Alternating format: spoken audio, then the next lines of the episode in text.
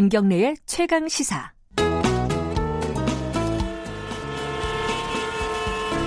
GPS가 연결되었습니다. 김경래의 최강 시사. 여의도 신호등. 한 주간에 화제가 됐던 인물을 집중 탐구해보는 시간입니다. 주간 인물 토크쇼 여의도 신호등 오늘도 두 분 모셨습니다. 먼저 김태현 변호사님 안녕하세요. 네, 안녕하세요. 그리고 김준우 변호사님 안녕하세요. 안녕하세요. 자 이제 한 한 분씩 그 인물을 들고 와서 빨간불이냐 파란불이냐 지난주에 두분 다 파란불이었나? 빨간불이었나? 하여간 두 분 다 좀 겹쳤어요. 그죠? 어, 오늘은 어떤 분을 들고 오셨는지 먼저 김준호 변호사님부터. 네, 저는 원래는 네. 그 장혜영 당선자를 아. 하려고 했어요. 네, 저 저 저 정의당. 예, 혁신위원장이 네. 됐으니까. 네. 근데 마침 제가 외부 네. 인사 몫으로 혁신위원이 돼가지고. 아 그래요? 예, 그래서 아, 내부자가 어, 돼버리셨구나. 네, 그래서 네. 공영방송 공정방송을 위해서 네. 장혜영 의원은 skip하고 대선 도전을 선언한 유승민 의원으로 음. 이제 정했습니다. 그럼 빨간불이에요, 파란불이에요? 좀 파란불이죠. 아, 네. 그래요? 네. 어, 좀, 좀 이따 얘기를 해보죠. 왜 네네. 파란불인지. 김태현 변호사님은요? 저요? 네. 아, 저는 빨간불. 전 파란불 별로 안 좋아합니다. 아침 왜 시사 푸는 게 빨간불 이런 거 해야 또 운전하시면서 좀 속도 뚫리고. 빨간불이 네. 누굽니까? 저는 이지용 부회장. 아, 이재용 부회장이요? 네, 어... 사실은 정확히 말하면은 네. 여의도 이 이지용 부장은 여의도시가 아니라 여의도 사람은 아니죠. 서초동 신호등 해야 되는데 네, 네. 원래 네, 여, 여의도와 서초동 하나로 통합니다. 원래 증권가인가 이게 여의도 증권가 신호등이야. 근데 여의도 이 여기와 서초동은 하나가 이제 왔다 갔다 하니까 여의도 그렇죠. 서초동. 올림픽대로 타면 금방이에요. 어. 자그 어, 김준호 변호사님부터 얘기를 해보죠. 유승민 지금 전 의원이라고 해야 되나요? 지금 호칭을 뭐라고 해야 되나? 29일까지가 임기인데 오늘이 아, 지금 아, 아직 의원이구나. 오늘까지인가요? 어, 어, 그렇군요. 뭐, 아 오늘이에요. 오늘. 오늘, 오늘까지 오늘까지 의원님이시죠. 네. 네. 유승민 의원 음, 대선을 선언했으니까 파란불이다. 너무 단순한 거 아니에요? 뭐 그렇게 볼 수도 있는데 네. 사실 당 내에 있는 주자 중에는 뭐 그나마 네. 좀 대선 후보에 가장 가까운 분이라고 저는 보여지. 현재로서. 예. 예. 뭐 두 손가락 안에 들 것 같은데 제 생각엔 당내에서는 당내 두 손가락은 누구 누구예요? 원희룡 지사. 아. 네.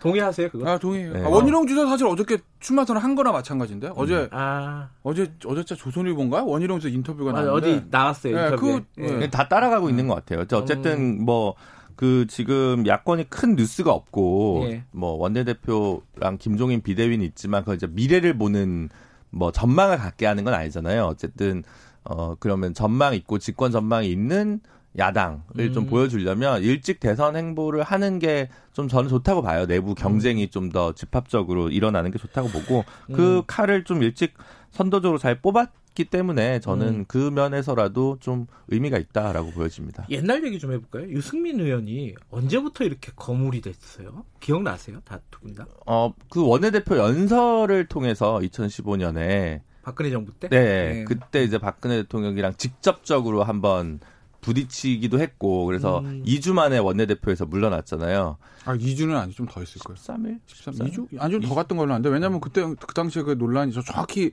이 원내대표 연설하고 원내대표 연설하고 그 다음에 뭐냐면 그 국회법 개정안 그거 할때 네. 레이저 막 레이저 쏘고 레이저 쏘고 공무원 연금법이랑 네. 연계하고 배신의 정치를 나오면서 이제 물론 근데 올, 올라가면 그 박근혜 비대위 때 예.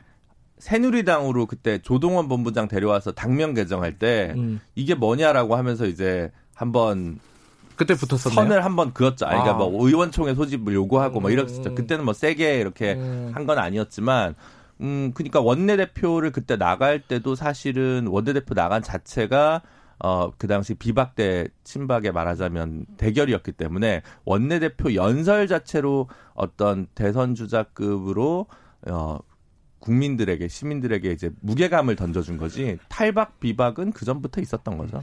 그 연설은 명연설이라고 그쵸. 어, 다들 부르더라고요. 아, 그렇죠. 네, 네. 다들 음. 그렇게 기억을 음. 하시더라고요. 네.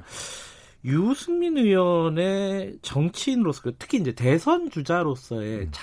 장점, 단점 이런 게 있을 거 아닙니까? 그죠? 어떤 게 있다고 보세요? 저는 장점은 일단 경제통이다. 경세가다. 음. 요즘 뭐 여당도 그렇지만 야당 쪽은 특히 주요한 인물들이 자꾸 법률가예요. 아. 네. 근데 이게 법률가가 의원 네, 뭐 음. 홍준표, 황교안, 아, 홍교 황교안 네. 대표도 사실 네. 원희룡 뭐 사법고시 출신이고. 아, 네. 그, 런가요 네. 아, 그랬구나. 검사 출신. 네. 오세훈, 아. 나경원. 음. 사실은 이게 그런 법률가라서 뭐 정치를 하면 안 되는 건 아니고 예. 선호될 수 있고 잘할 수도 있을 텐데 본인이 그런, 법률가시잖아요. 아니 그러니까 뭐그 뭐 그 그렇긴 한데 조금 확장성이나 그 뭐랄까 그 그런 걸 좀 보여줘야죠. 그걸 못 음. 보여주면 딱딱한 이미지. 법치주의에 좀 딱딱한 이미지에 좀 갇힐 가능성이 있고 또 보수랑 진보랑 비교를 했을 때 보수는 좀 경제에 있어서의 좀 뭐 이렇게 음. 좀 자신감이나 경험 이런 것들을 좀 강조할 수가 있는데 그 면에서는 이제 경제학 박사 출신이고 KDI 연구원 출신이잖아요. 유승민 의원이 그런 면에서 좀 경제가로서의 어떤 이미지를 좀 가져올 수 있지 않을까. 왜냐하면 기업인 예를 들어 이명박, 음. 문국현 안철수 이런 기업인 출신 정치는 이게 좀 안 맞는 것 같다 정치의 음. 문법과 이런 게 우리 사회에서 좀 됐기 때문에 어 경제학을 전공한 이런 분들이 좀 이렇게 나설 수 있는 사실은 김종인 비대위원장도 재정학 책 쓰고 음. 그런 쪽이잖아요 그런 면에서 유승민 의원이 가지는 좀 강점이 있다고 음. 보여집니다 이게 유승민 의원이요 의원이요 장단점 명확해요, 사실. 대내적으로, 대외적으로. 그러니까 예를 들어서 야당, 지금 더불어민주당 의원들이나 더불어민주당 쪽 관계자들 물어보세요. 그래도 다음 대선에서 음. 미래통합당에서 누가 제일, 그래도 제일 적수라고 생각하세요? 누가 제일 음. 어렵겠어요? 나오면 민주당 네. 입장에서. 유승민 다 그럴걸요, 아마? 음. 홍준표 대표, 어, 너무 좋지, 우리는. 음. 이럴 겁니다. 그래도 유승민 의원이 제일 버거울 거. 왜? 대외적으로는 표의 확장성이 명확하잖아요. 음. 그죠? 음. 아무래도 저 경제 전문가에다가 중도 개혁적 이미지가 있어요. 막말은 안 할 것 같잖아요. 네. 젊은 층에 대한 소구력이 있어요. 네. 그런데 문제는 이제 당 내로 들어오면 네. 당내 경선이나 이런 과정에서는 사실 논란의 여진이 있는 거죠. 어. 왜냐면 어찌됐든 간에 죽으나 사나 그 뭐 태극기 보도로 지지되는 강성 지지층인데 당 내에는 있습니다. 네.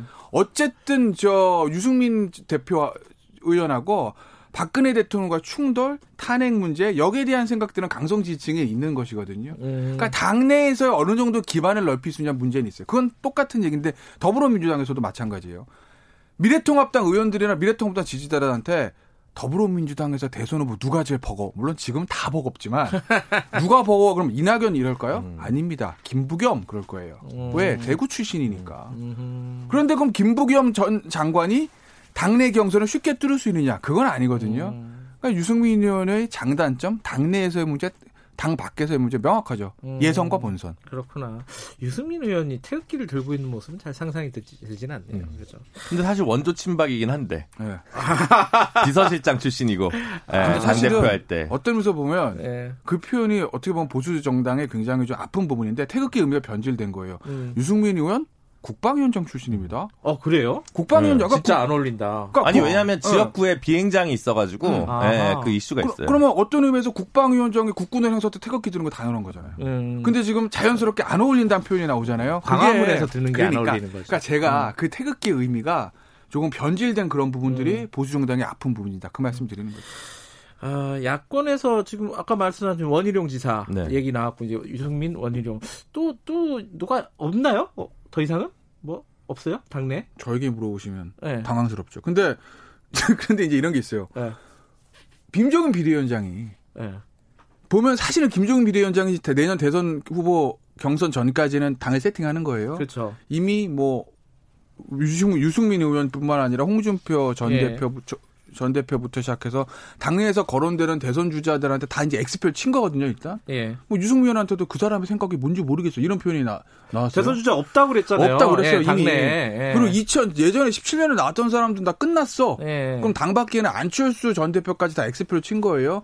물론 뭐 비대위원장이니까 지금 당권을 가지고 있다고 해서 대선 후보로 메이킹을 하겠지만 그 의사가 그냥 전부 다 저 관, 저 시장에 통하는 건 아니겠으나 유승민 의원에게는 그런 점은 사실 좀 아픈 부분이긴 하죠. 음. 그러니까 아마 저 김종인 비대위원장 같은 경우도 뭔가 하나 여러 가지 새로운 인물들에 대한 생각은 있는 것 같아요. 음. 김종인 위원장을 사석에서 만난 사람들이 전해오는 얘기를 들으면 한 본인이 한 세 사람 정도를 생각하고 있다는 거거든요. 여당, 야당, 음. 여당 정치인들 중에서 음. 여야를 저 막론하고 그러니까 새로운 사람들이 뜰 거다라는 본인의 생각은 가지고 있는 것 같은데 음. 그게 누군지 과연 어떻게 띄울 건지에 대해서는 아직은 조금 저는 이제 미정이죠. 굳이 따지면 이제 김세연 의원 정도가 아. 네, potential 잠재력은 있다고 보여지는데 네. 다음 대선에 등판하기에는 조금 시기상조가 아니겠냐라는 생각이 들고 재벌에 나올 그, 가능성이 그럴 높잖아요? 가능성도 네. 있죠. 근데 사실은 예, 지금 이제 정계 은퇴를 선언했습니다만 남경필 그다음에 유승민 김세연 이게 다 정치인 2세예요.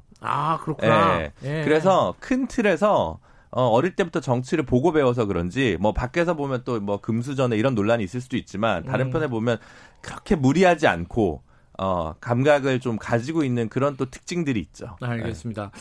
그런데 이거는 궁금해서 그러는데 김종인 위원장이 직접 나서는 건 안 되는 거예요? 아니 뭐 정치에서 안 되는 건 없죠. 근데 좀 나이가 너무 많으세요. 아, 사실. 그러니까 왜냐하면 이게 사실 나이가 많다고 해서 젊은 생각을 가지고 있지 않느냐. 나이가 어리다고 해서 또 반대 그런 건 아니지만 뭐 미국의 뭐 샌더스 후보 같은 아니, 경우 거기는 상대도 나이가 많으니까 근데 이제 마하티르 네. 저기 말레이시아 총리가 90인가 네. 지금 아, 20몇 년 만에 아, 복권했는데 말레이시까지 가네요. 네. 네. 근데 이제 다른 대선과도 우리나라 정치 이제 선거에서는 네. 보여지는 것에 대한 중요성이 좀 높아요, 사실은. 그렇죠. 눈으로 음. 보여지는 것. 음. 그렇기 때문에 김종인 위원장이 어떤 뭐 속된 말로 젊은 생각을 가지고 있다 하더라도 네. 겉으로 보여지는 이미지 때문에 본인이 대선 나가는 거 쉽지 않다는 거 본인도 음. 알고. 알겠습니다. 아, 다음으로 넘어가야 되는데 조금 어. 늦게 넘어왔네.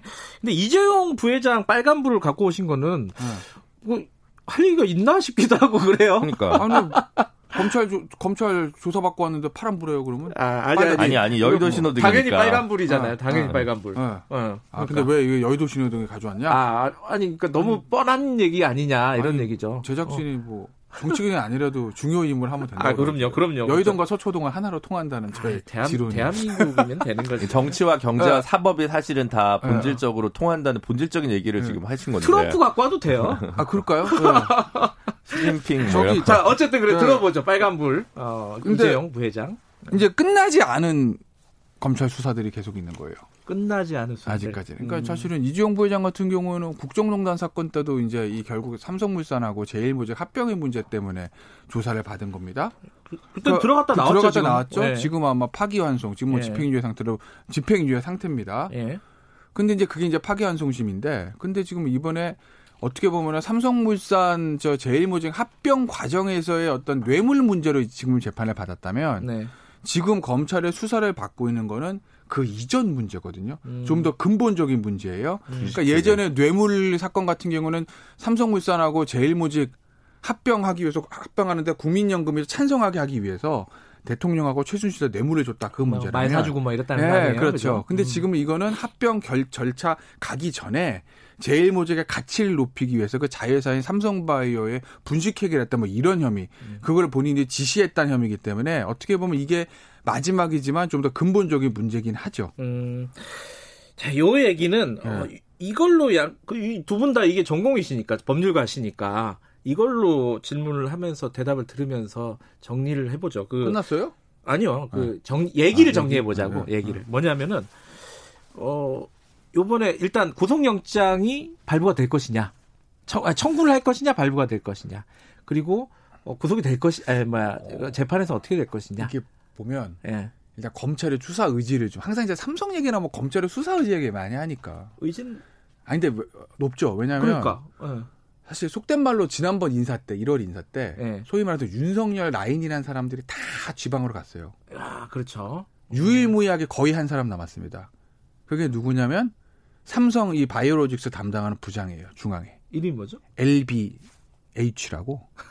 이모 부장. 아이 뭐 그건 뭐 부장까지 실명을 까는 건 아, 알겠습니다. 검사장 정도 돼야지. 검사장이 아직 안 됐으니까. 이, 이 예. 부장이 사실은 윤석열 총장이랑 굉장히 가까운 사람인 게 네. 예전에 국정원 댓글 때 같이 좌천됐었거든요. 댓글 댓글팀 아, 출신이에요. 그때 기양살이를 좀 했고. 네, 그런데 네. 지난번 이제 특검 때 뭐 윤석열 총장 당시 한동훈 검사장이랑 같이 이제 특검팀 들어와가지고 그때부터 호흡을 맞췄어요. 그 회계사 출신이에요. 음. 그래서 사실은 부장 첫 달때첫 보직이 이거 담당하는 부자 부로 갔거든요. 음. 그래서 저는 그때 그 인사를 해보고 아 이거 삼바 때문에 글로 보냈구나 이렇게 봤는데 음. 다른 윤석열 라인이라는 사람들이 다 흩어질 때 아 두 사람 나왔구나. 그 중에 한 사람 유의하게 남은 사람이라고. 그건 뭐냐면 검찰 순회부 윤석열 총장도 마찬가지지만 인사권을 가지고 있던 법무부에서도 삼성 바이오로직스에다 강하게 수사해야 되는 인식이 퍼져 있는 거거든요, 사실은. 음. 그러니까 저는 그렇게 봐서 검찰의 수사 의지는 충만하다.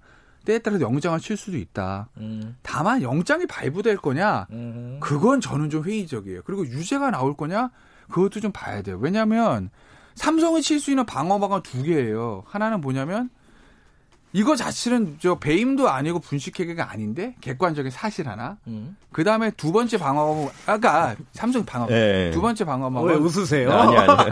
다른 방송도 똑같이 들었거든 한번 며칠 전에. 네. 또 하나의 방어방어 뭐냐면 이주영 부회장이 몰랐다, 몰랐다? 이거거든요. 예. 근데 이제 제가 뭐 첫 번째 방어막은 워낙 이제 쟁점이들이 음. 많다고 예. 그랬더라도 두 번째 이주영 부회장이 알고 승인했냐 보고를 받아 이 문제인데 사실은 이주영 부회장이 이 부분에 대해서 어느 정도 보고를 받았다는 내용의 녹취 파일이 모 방송에서 작년에 공개가 됐었어요. 음. 그게 한번 한 6개월은 지났거든요. 사실은 검찰이 뭔가 확실한 걸 쥐고 있다면 그때 소환을 했어야 됐어, 사실. 음. 근데 굉장히 질질질질 끌다가 6, 7개월 있다 소환했다는 거예요. 검찰의 수사 의지는 충만한데 그건 음. 뭐냐?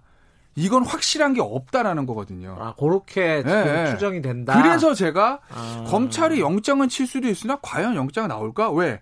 그게 다 분식회가 죄고 삼성물산 주자 배임이고 음. 다 그렇다 합시다. 지금 관련자들 지금 고위 임원들 다 처벌받고 기소된 상황인데 마지막 부의정 네. 하나 남았는데 근데 소환 일자가 이렇게 늦어지는 걸 보면 이주영 부회장한테 보고하고 오케이를 받은 확실한 물증을 확보 못했을 가능성이 높아서 제가 그렇게 보는 거죠. 그래서 뭐 할 말씀 그 있으세요? 아, 전뭐 네. 하여튼 잘 모르겠는데 네. 그뭐 그럴 수도 있다고 생각하는데 네. 네. 뭐좀 재본 건 아니냐 늦게 소환한 건 아니냐 이런 의구심도 좀 들어요. 네. 항상 그 거슬러 올라가면 옛날에 뭐냐 노회찬 의원이 의원직 날릴 때 네. 검찰 떡값 명단 공개했는데 그 사람들 수사는 안 하고 노회찬 의원만 날렸잖아요. 검찰이 삼성을 항상 대하는 태도가 이런 것 같아요. 삼성 친다. 네. 삼성 기소한다. 핵심은 살짝 비껴간다. 아. 이렇게 묘하게 기소한다. 이런 게 있는 것 같아요. 제 생각에는. 음. 옛날에 전환사채 때 그게 7대 6인가 갈렸을 때 어, 진보적으로 알려진 모 대법관님이 삼성 무죄 쪽으로 이제 가다가 잡았거든요. 그래서 왜 그러셨습니까? 라고 어떤 강연자에서 물어봤더니, 아, A로 기소했으면 자기가 유죄했을 텐데, 아. B로 기소하니까 이렇게 무죄로 할 수밖에 없었다. 이렇게 얘기를 하신 적이 있어요. 그래서 그건 이제 미묘하게 기록을 다, 다 보지도 못한 저희 입장에서는 알 수는 없지만, 예. 그런 부분이 있고. 근데 그거랑 무관하게 지금 파기환송심 내려간 말값 이거. 예. 이거 사실 저는 뭐, 지금 뭐 그게 최종적으로 다시 대법원까지 가겠지만 결국 이재용 부회장은 구속될 거라고 저는 보거든요. 사실은. 음. 그래서 뭐 그렇게까지 또 관심사는 아닌데 어쨌든 그런 정도의 가르마를 검찰이 탈 개연성도 있다. 음, 야, 이게 좀 미묘한 얘기를 네. 하셨네. 어, 방금 속보가 지금 음. TV 화면에 떴네요. 윤미향 당선인이 오늘 오후 2시에 국회에서 기자회견 한다. 음. 아, 저건 봐야겠다. 음. 궁금하네요. 어째 무슨 얘기 할지. 자, 시간이 다 됐습니다. 다음 주에 그 저기 정의당 갖고 오셔도 돼요. 아, 밝히고 네. 얘기하시면 되지 뭐. 네, 나 네. 이런 사람이다 이러고. 여기까지 아, 듣겠습니다. 고맙습니다. 네, 감사합니다. 고맙습니다. 네, 여의도 신호등 김준호 변호사님 그리고 김태현 변호사님이었습니다. 김경래 최강 시사 듣고 계신 지금 시각은 8시 48분입니다.